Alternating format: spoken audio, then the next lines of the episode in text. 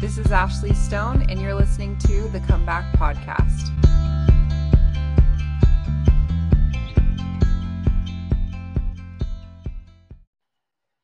Allie Essig found herself rushing to the ER to see her 37 year old husband slumped over in a wheelchair, looking like he had aged 50 years.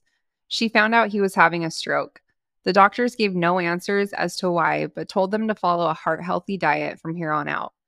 Allie's dad had died of a heart attack at just 55 years old a few years before, and she didn't want to take any chances, so she researched and prayed a lot. She felt strongly that she needed to follow the entire word of wisdom, especially the part where it says eat meat sparingly and eat more whole plant foods.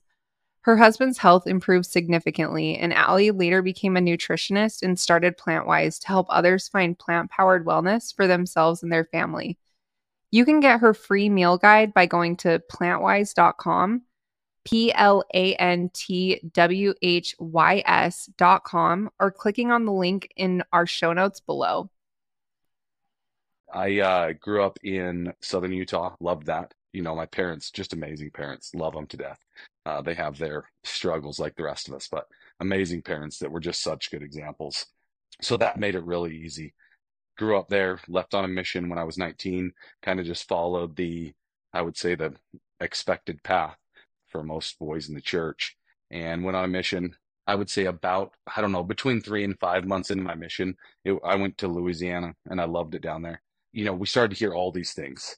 You start to like people that know way more about the history of the church than I did for sure at the time would ask us these questions. And my, my mission companion you know, would be like, ah, ignore it. It's no big deal. It's probably just lies. And then I went to my mission president, and I know I emailed that a little bit to you about that through our email correspondence, but went to my mission president, was like, hey, you know, I'm hearing all these things about the church. You know, what are what are your thoughts? And he he's such a great guy, Elder Borgquist.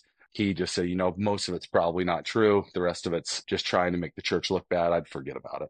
And I've ne- I've never been one to just and and I think a lot of people are like this, just kind of believe what they're told and so I thought, well, I'm going to look more into this. Like there's, there seems to be more to the story. I remember one guy specifically, he was a preacher at a, at I, I don't remember if it was a Pentecostal church or what it was, but he was really nice to us, but brought up a lot of concerns. And he said, Hey, you should read this book, No Man Knows My History by Fawn Brodie.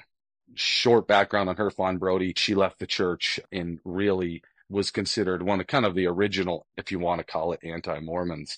She didn't love the church, so we hear that term anti-Mormon and we think that it's got to all just be false when at least when I was growing up. I say we, I should speak only for myself.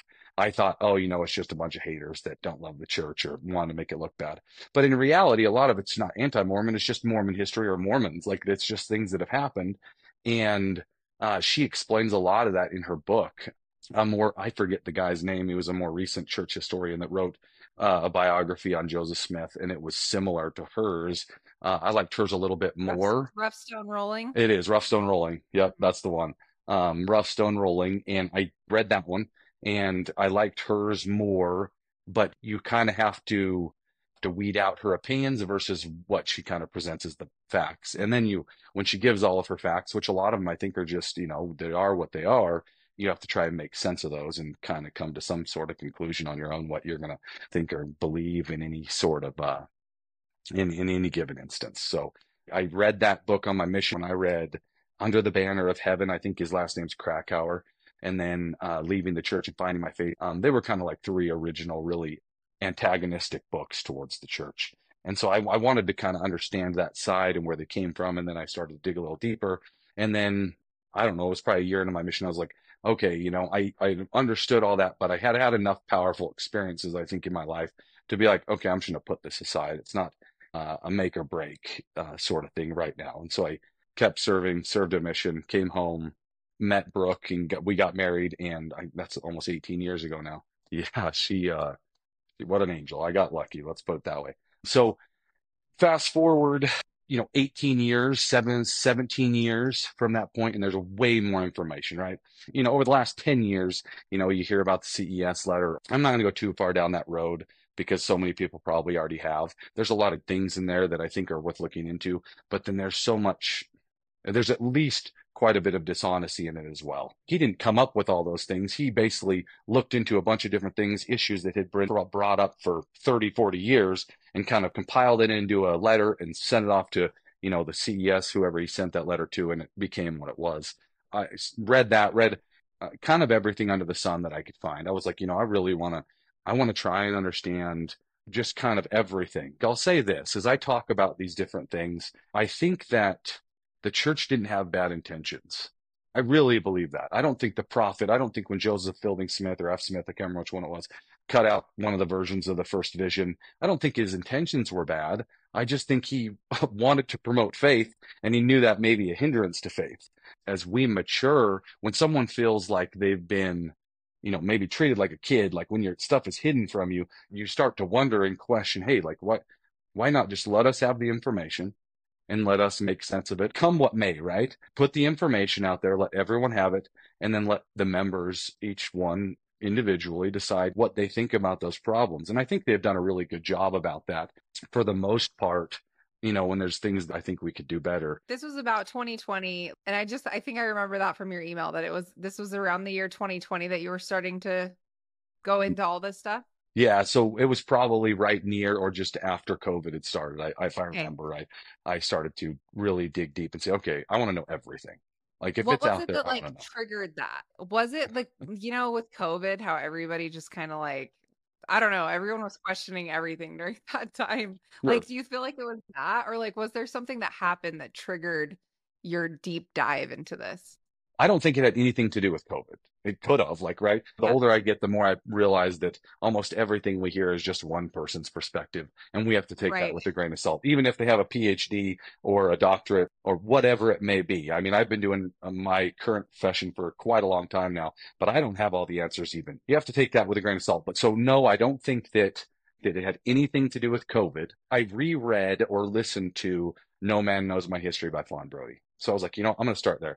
And I guess I should back up a little bit. My wife, before that, or when, whenever the Joseph Smith books came out, all of his history, like his journals or whatever, she started to read those and she, you know, went through her personal little, like had to, had to make sense of and, and find out how to be okay with, uh, you know, the problems with polygamy. Yeah. Like with any woman, that kind of stung a little bit for her. I've shared about it on a couple of different episodes of the podcast. Like I was reading the Saints book and I had my own time where I had to really reconcile some of the pieces of Joseph Smith and polygamy. But I mean, ultimately, I feel like it strengthened my faith. So hopefully, it was the same outcome for your wife. Yeah, I think so for sure. She is like the strongest person I've ever met. I mean, she's so gentle yeah. and kind, but she is like not a pushover. She is not uneducated. She wants to be well informed. And so she had to make sense of it. I don't know if it made it stronger because she always had such a strong faith, but I think she was more comfortable with her faith in that she was like, okay, you know what? I know more and I can still make sense of it and be okay with it. Instead of like, like when you're a kid, there's just so much you don't know. But once you get older, you become stronger once you know more things, even though those things are mm-hmm. hard sometimes.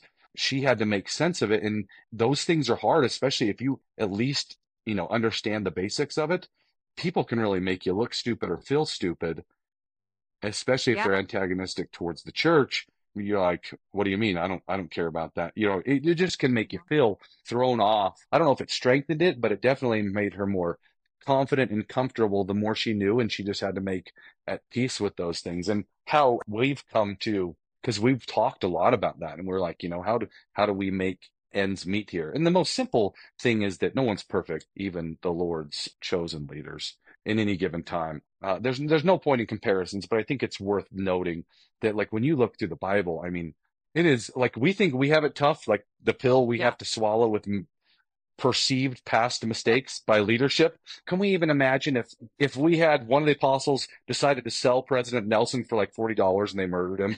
You know what I mean? Like Judas.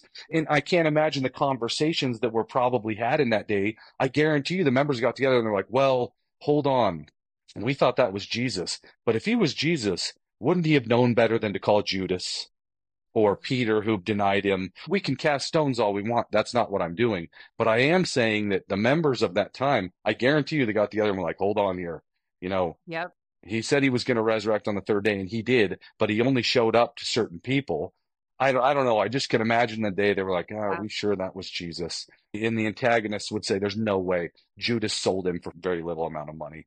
Back to what we're talking about, Brooke and I had some in depth conversations to decide how we made sense of it. And I think what, how we've made sense of it is this isn't doctrine, but it works for Brooke and I. We had to say, okay, he was obviously imperfect.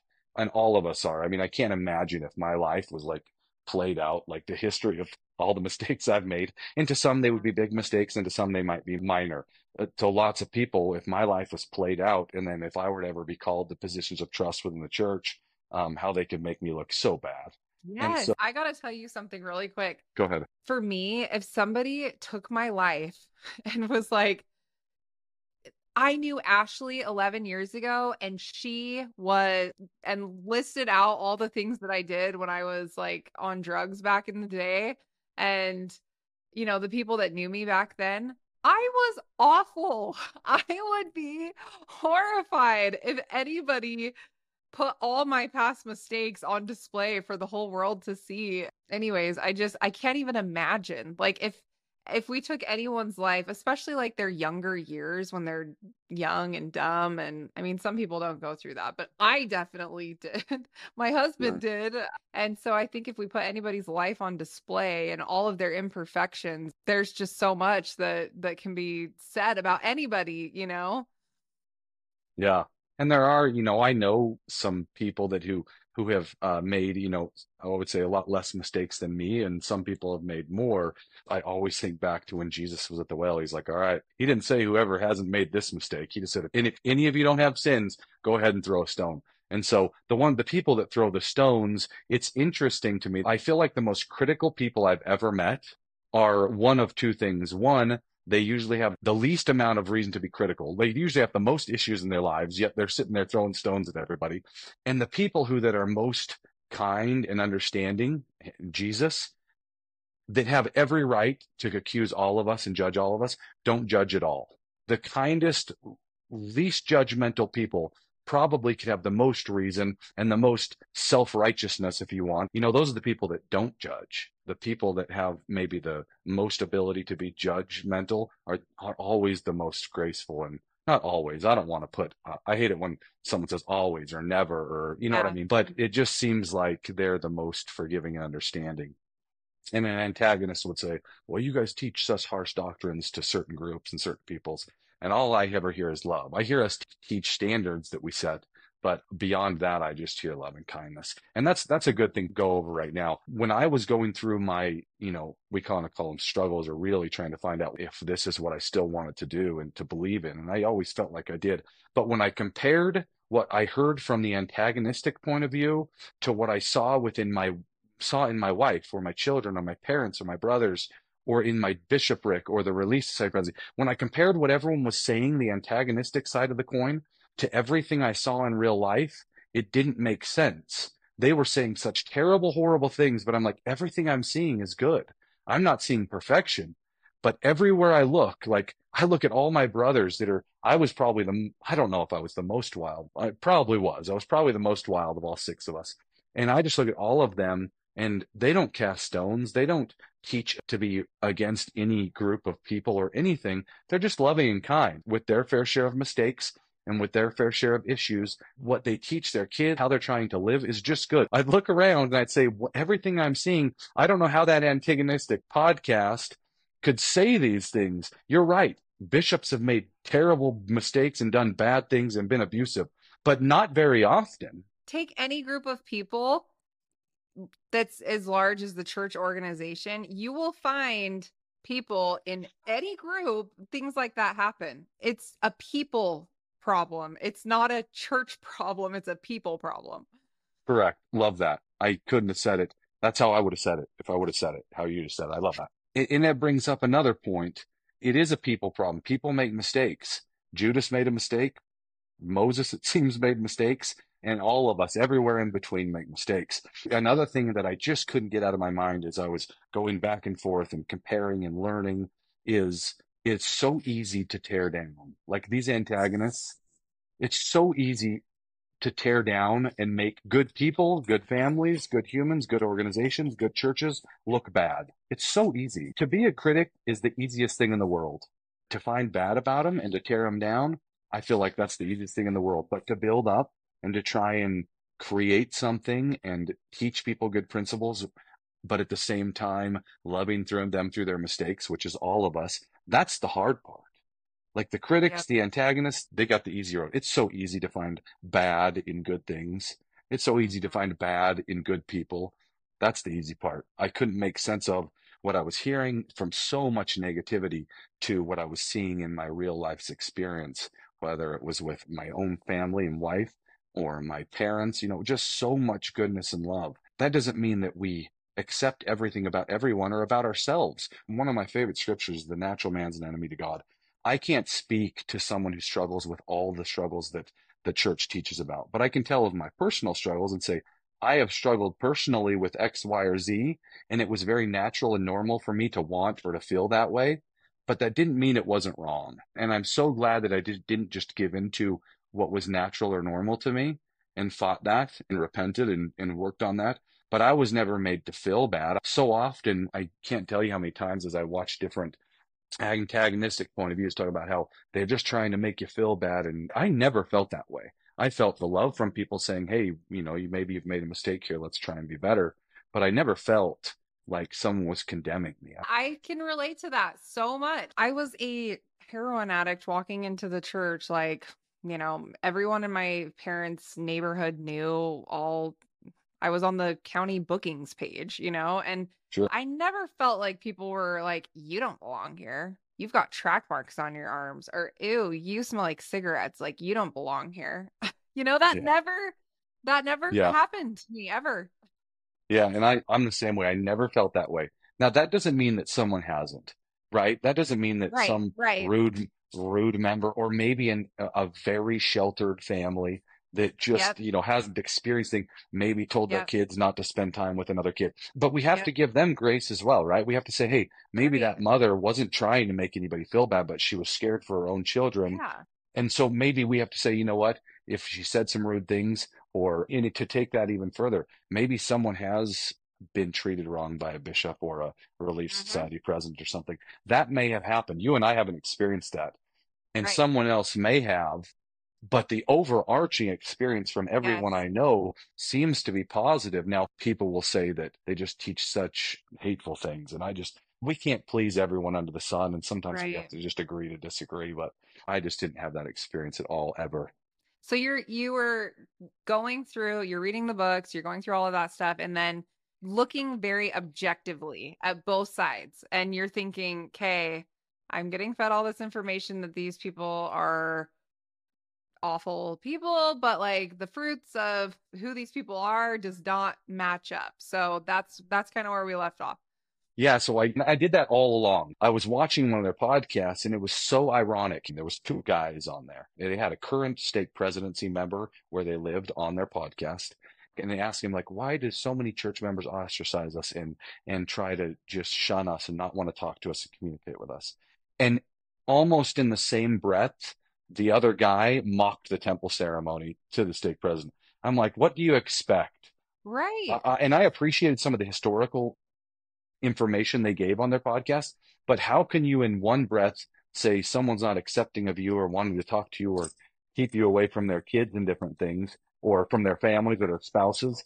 Like I would be willing to talk to that guy just because I'm open and it's easy for me to I just am open that way. But my wife probably wouldn't give him two seconds of time because she knows when someone mocks something that's sacred to somebody, that says a lot Right. about that person. They asked this guy on there, and he was totally cordial and nice, and then they mocked temple. So I'm like, well, there's your reason. There's why people are probably trying to avoid you because some Mhm. things they hold most sacred or important to them, you're making fun of while you're asking them to accept you. Uh, it was just so ironic. As I went back and forth and I tried to understand historical data versus their opinions. And so as I, I went back and forth through all that massive amount of information, and there's a lot of it. Like, I don't know anybody in the high rankings of the church to make recommendations to, but if someone were to ever watch this podcast, I would say, like, be more open. I don't think they had bad intentions. I want to make sure I make that clear. I don't think intentions were bad. I think the intentions were good for whatever reason to protect the church or to protect the members. I mean, I think the intentions were good. But when we teach a whole generation of us that the Book of Mormon was interpreted this way, you know, we actually don't have all the information on the Book of Abraham. And, you know, the statements, a lot of statements we made previously, we found out, you know, maybe aren't entirely correct. Now, we only have about 20% of the of what was the original papyrus. So we don't have nearly the information we need to make a, a good decision on the book of Abraham. And I don't want to go down that rabbit hole, but I do want to say that like we could just be a little more open, like trust the members, trust us with the information that we can make good spiritual decisions because we've had those experiences. My wife and I talked about this. I think the reason people stay in the church is because they've had powerful experiences with the spirit. I'm going to go on a little bit of a tangent because I understand the antagonistic point would be hey, every religion feels that, feels good when they hear good things. And I agree.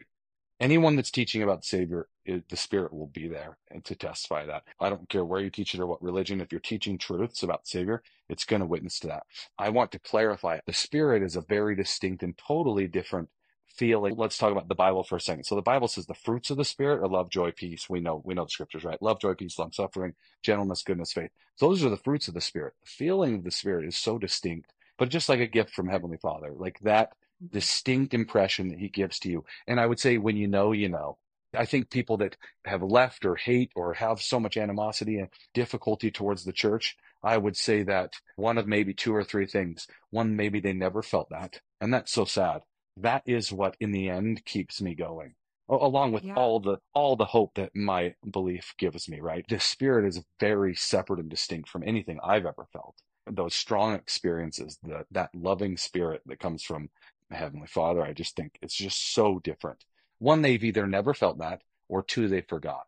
And we can even forget those most powerful experiences, especially totally. as we maybe not live how we should in as correct a ways as we should, right?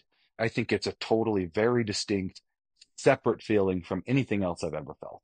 Hmm. And it's just pure love. I like that's the only way to describe it just that powerful, powerful feeling. And so that's what keeps me beyond all the things I made sense of. So back to what I was explaining earlier. So I would go back and forth, back and forth, trying to learn everything I could. My first conclusion I came to is, you know, it seems to make sense that this is something that I get to decide. Like there's no definitive hardline evidence one way or another. There's definitive evidence that lots of our leaders have made mistakes, but from everything I can make sense of, and I tried to look at it just totally from an, like an analytical and objective point of view. And then I said, I think I get to choose here beyond my powerful experiences with Heavenly Father. I get to choose what I want to believe and what I, how I want to live. The gospel, it just gives me like endless amounts of hope. To look at my, especially my wife, to look at her and think like the feelings that I have for her and how much I care for her, to think for like a moment that that would end would be like the worst thought I could I could possibly conjure up in my mind. Mm-hmm. Like I can think of a lot of bad things that could happen, but if I had to believe that Heavenly Father created us to have these feelings for people we love, and even my children or my parents or my brothers, to think that that maybe is not the case. I say most specifically with my wife because lots of Christian denominations, they believe heaven is exactly what they think it's going to be. I think they're going to get there and they're going to worship and be full of love and life and happiness. I think they're going to get exactly what they want. I really do. I believe that. And I could be wrong. That's just my belief. But for me to think, man, my wife's just going to become my friend one day, you know, just like any anyone else, I just can't imagine that thought. So then I said, okay, well, let's pretend like it is one of the two. Life's over, we're dead, we're gone, whatever it is. Let's say God doesn't live. I lose nothing by believing what I believe if that's the case. So I always say to my wife my kids, we talk about things all the time, like church, spiritual things. I say, show me a better option and I will listen. But if you're going to give me something that's just no hope, and someone would say, well, maybe it's delusional. That's okay. Like I have the best life. Like life is wonderful. Yeah. And I don't think it's just hope. I'm sure of it, but I can't prove it. So someone on the other side say, well, if you can't prove it, then it's not truth or, you know, it's not, you know, it's not knowledge, but I can't say for me personally, I know it without proving it. Go ahead. Yeah. Well, I was just going to say that also, if we look at our life, I was just thinking about this to have a purpose in your life, to have like a deeper meaning, and to have something that's it's not just about getting a job and working and you know providing for the kids and your family but like to have these like spiritual conversations with my 7-year-old daughter it just adds this depth to life that is so beautiful and so meaningful and it makes everything make more sense in my mind and to remove all of the spirituality out of my life would be so it would be it would just feel so simple and so just inconsequential, I guess. Yeah, I like that. I, I totally agree. Like it just gives me so much hope and happiness. Like not just in the future. Like I don't believe because I think heaven's going to be good and now it's tough. Yeah. Like life can be wonderful right now. For me, so much of that is how I live. And going even farther, like everything just seems to make so much sense. But it's for some reason or another, Heavenly Father maybe has put like a barrier in communication because he doesn't let us prove it. I've tried to like think of every way under the sun to be able to be like, all right, I'm going to convince everyone because of how, you know, how much it gives me to live this way and how much it fills my life with everything that I want. Well, literally, I've racked my brain a million times over to try and figure out how to speak what I know, and I just can't come up with the words. I do think Heavenly Father can come up with those words if people allow him to to speak to them, but they have to be, you know, willing and to try and understand. When you said talking about your daughter, my wife and I were really open with our kids because I don't want my kids to have some of the shocks that I had, you yes, know, reading all totally. this. Our daughter, so she's almost 17, and she came to us the other night and was talking about she and she has her social media because although my wife and I don't do really anything with social media, we're not like, oh, kids, you can't do it. Uh, to each their own. Mhm. But for us, we're like, no, if our kids want them, do it. Like, I don't think it's a terrible thing. Yeah. And that's like what the world evolves around right now, it seems, anyways. Yeah. But we were talking to her and she came to us and she was talking about Joseph Smith and how he'd been married before. And I was like, well, guess what? He was married to, you know, I, I explained all the details to her. And I was Yeah. like, you either can not compare yourself to him because he lived 200 years ago and it's really hard to compare our standards today to 200 years ago. But that doesn't even make it right. Let's say he was wrong. I was like, come to me and ask me anything and I will tell you everything under the sun. And if you're going to learn from the one side, I love that, Gracie. Go do it. But also try, always come to me and mom and talk to us and let us at least give you what we think and try and explain our thoughts. And then you, Gracie, go make your decision on what you think and you believe. And we love that. So on the polygamy thing, my wife and I are like, you know what? Maybe he was commanded to practice polygamy and he went about it wrong. I'm not saying that's what happened, but there's so many details we don't have. We can be okay with that. Does that make sense? Mhm. We can be okay with maybe he was, and maybe he just went about it the wrong way. And, and you know what? Jesus will probably loves him even in his mistakes, just like he does us. Yep. Go ahead. I got to tell you that when I was reading the Saints book and my thing came up, like I went to my dad and I'm like, Dad, this just is not sitting well with me. First of all, like it just it doesn't. And my dad, he pulled out my great great great grandma's journal and you know, I've shared this on previous episodes, so I don't want to go all the way into it, but he says, "Ashley, you wouldn't even be here if it wasn't for polygamy. You wouldn't be here." and he reads my grandma's journal that talks about how she was so mad about the polygamy thing. But then when they took it back with the manifesto, she was so mad. She was so mad. Like, what the heck? They told us to do this. But then she describes the spiritual witness that confirmed to her. She said it was as if nothing in the world could ever be bad again. If she can keep her faith and she lived it and then they like took it back and she went through all these things. It's way harder for her than me and yes, the history is messy, but guess what? History is messy in general and we're trying to piece together all of these things from history and make sense of it. And it's like it doesn't matter if we're looking at the church or if we're looking at some other group of people in the in history history is just messy. We had Don Bradley on the podcast and he's a church historian. Like he don't oh my gosh, he's like a wizard with Joseph Smith history and everything and just hearing how he does that, how he pieces together history and we're trying to figure it out and it's just we just are never going to know for sure. So we have to take what we have and just make sense of it. But anyway, that was a huge tangent. So go on. Yeah, and, and if we did know for sure, would it change anything? You know what I mean? And and you're right. Right. We have it way easier today than they did. I mean, I can't imagine the questions. I don't know if it's your grandma or great grandma, whoever you said. I can't imagine what she was going through. She's like, wait, I mean, we get mad because the church reverses a policy. Can you imagine if they reversed that one? It's messy just like the rest of our lives, right? Like Right. Heavenly Father's perfect, Mhm. and people think, oh, then the church should be perfect and never make a mistake.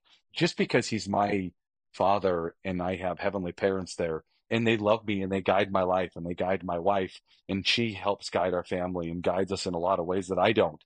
Just because they're involved doesn't mean me and Brooke make all the right decisions for our kids. Yeah. We make lots of wrong decisions. I hope my kids can look past those and be like, no, their heavenly parents are still involved in their lives and we can love them through whatever imperfections, however many are there. I just, I always go back to like, it's so easy to be a critic. It's so easy to point to fault find forever. Mm-hmm. Uh, but then when I listen to the leadership teach and when I listen to my wife teach my kids, I just can't help but everything seems to make sense at that point. Yep. Beyond all the, and there are a lot of them, perceived mistakes. It really frustrated me that when the financial documents came out about the church and there was a statement yeah, made in there. Talk about that. So the, there was a statement made in there. Again, they didn't say who made the statement, but someone, a manager at Ensign Capital, which is the church's financial arm, it was this guy's perspective. So let's make sure we understand that this is secondhand. We're not quoting any from anyone, any of the leadership. I don't believe for a second that the prophets and apostles and leadership of the church are mismanaging the funds. I mean, no one in their right mind after they've, and most of them made a lot of money for a long time, and maybe that's for good reason. They were affluent. So it wouldn't be a conflict of interest for them to go and manage for the mm-hmm. church. But to, to sign up to just preach every day till you die, I, I, I look forward to, to retirement and having my time. And if I was called, I'd do whatever I was called to do. But to my point earlier is I think we could do a better job at being more open. Everyone already knows that the church is rich. Like if, if someone's going to sue us because they find out we have a couple billion more dollars, they're going to sue us anyways. I don't see it from their perspective. I'm sure there's a lot more behind the scenes on why they're doing what they're doing, and they're trying to make the best professional and spiritual decisions for the church. And to pretend like it's just an easy decision to make or that I'm correct because what I'm saying makes sense to somebody, maybe I might be wrong. Mm-hmm. My testimonies now is way more confident and powerful yeah. and, and stable, a better foundation because I, there's nothing that's hidden from me. I think that this is kind of my thought on that.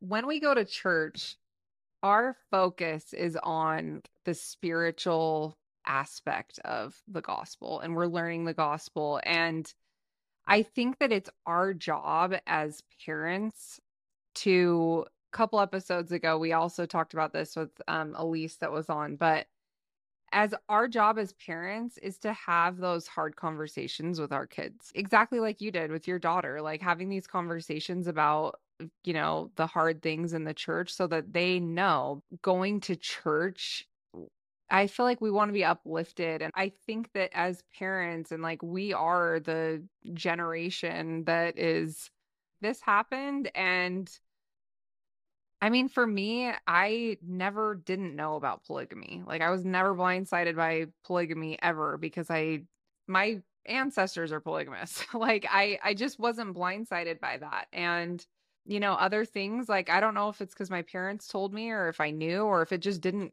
bother me.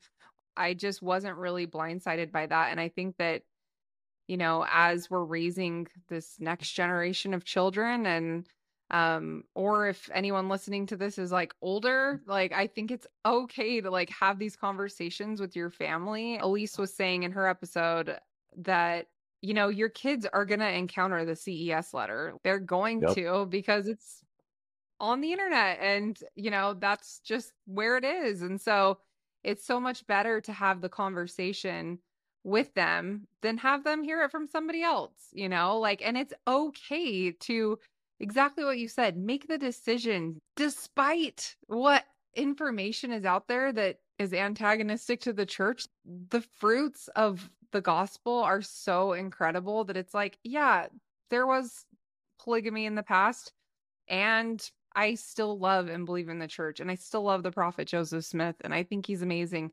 And he made some mistakes and I still believe he restored the gospel of Jesus Christ on the earth. Yeah. You know? Yeah, I'm I'm I'm with you 100%. I we just got to be more understanding. We just need to be able to yeah, be open like and you know what? I I forgot to say this earlier that I wanted to say about our kids. I think sometimes we used and, and it's all throughout the Bible. Like there's a lot of scare tactic teaching within the Bible and in yeah. the Book of Mormon and in prophets and apostles. And Ivy, I'm sure I've taught my kids things to try and like not with bad intentions, but almost to make them nervous of the other side. I don't do that anymore. Mm-hmm. I'm like, kids, me and mom, we don't care where you go or what you do. We're teaching you our, what we think is best and we want you to live this way. But if you don't, there will be no judgment here. There will be only love.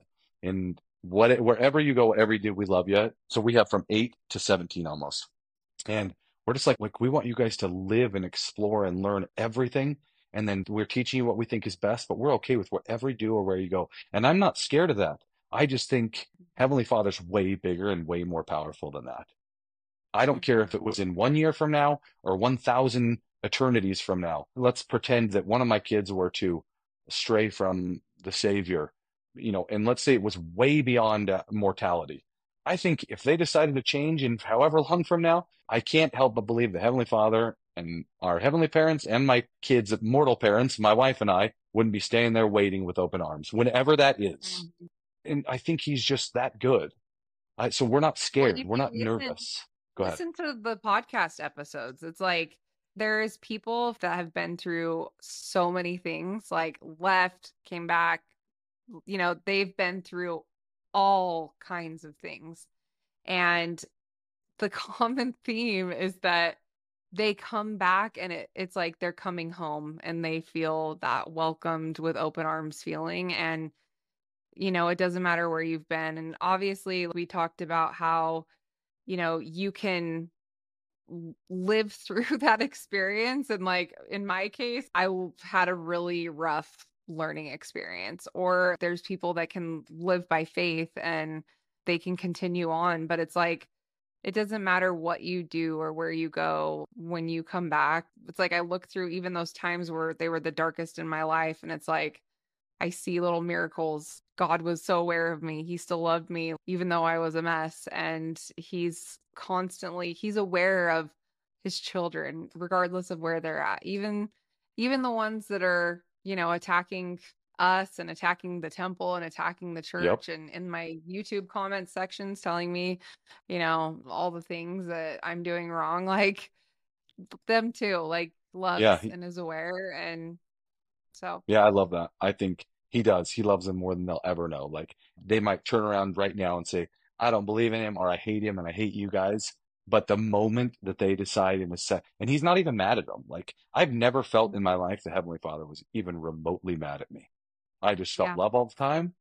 And I, I have felt that, hey, I've got a better way for you to live that will make you more mm-hmm. happy and more peaceful. No amount of like dissat, like just love. And that's right. all I've ever felt from that. Yeah, he's that way with everyone. So however mad they get in the comments or whatever, however mad someone gets to church, the only thing like he's he is there waiting. And I really I believe if it happened in a million years from now, if one of his kids decided to change, I believe he'd be standing there and anyone else like him would be standing there waiting and just welcoming back. Like all that disaster from before never even happened. He'd just be waiting. And yeah. I say he, I think our heavenly parents would be waiting there with love at any point, mm-hmm. and that's now or later or anytime. It doesn't matter. I just think that they just love.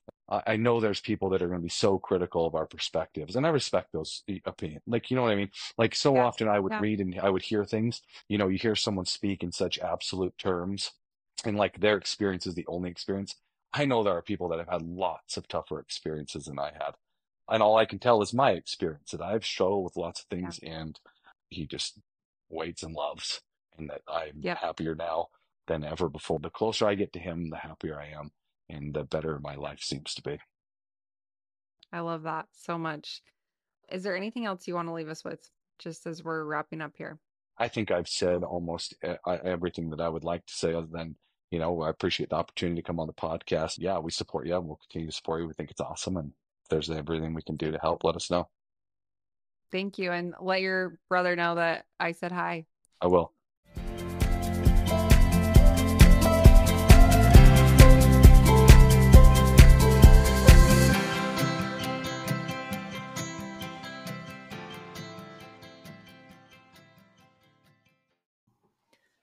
A lot of people have asked us how they can support the podcast, and we have created a comeback podcast merch line on our website, www.comebackpodcast.org.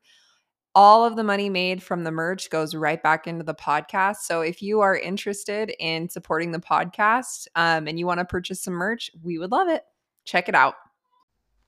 Hey guys. First off, I want to give you a heartfelt thank you to all of you that support the podcast. We wouldn't be able to get this message out without all of your help, so thank you so much. I've had a few questions come in from people that aren't on social media, so I just wanted to let you guys know that we do have a website. It's www.comebackpodcast.org. You can find all of our episodes here. Um, there's a list of our book club selections, and you can also find us on Facebook, Instagram, Twitter, and YouTube. Thanks again. We love you guys so much.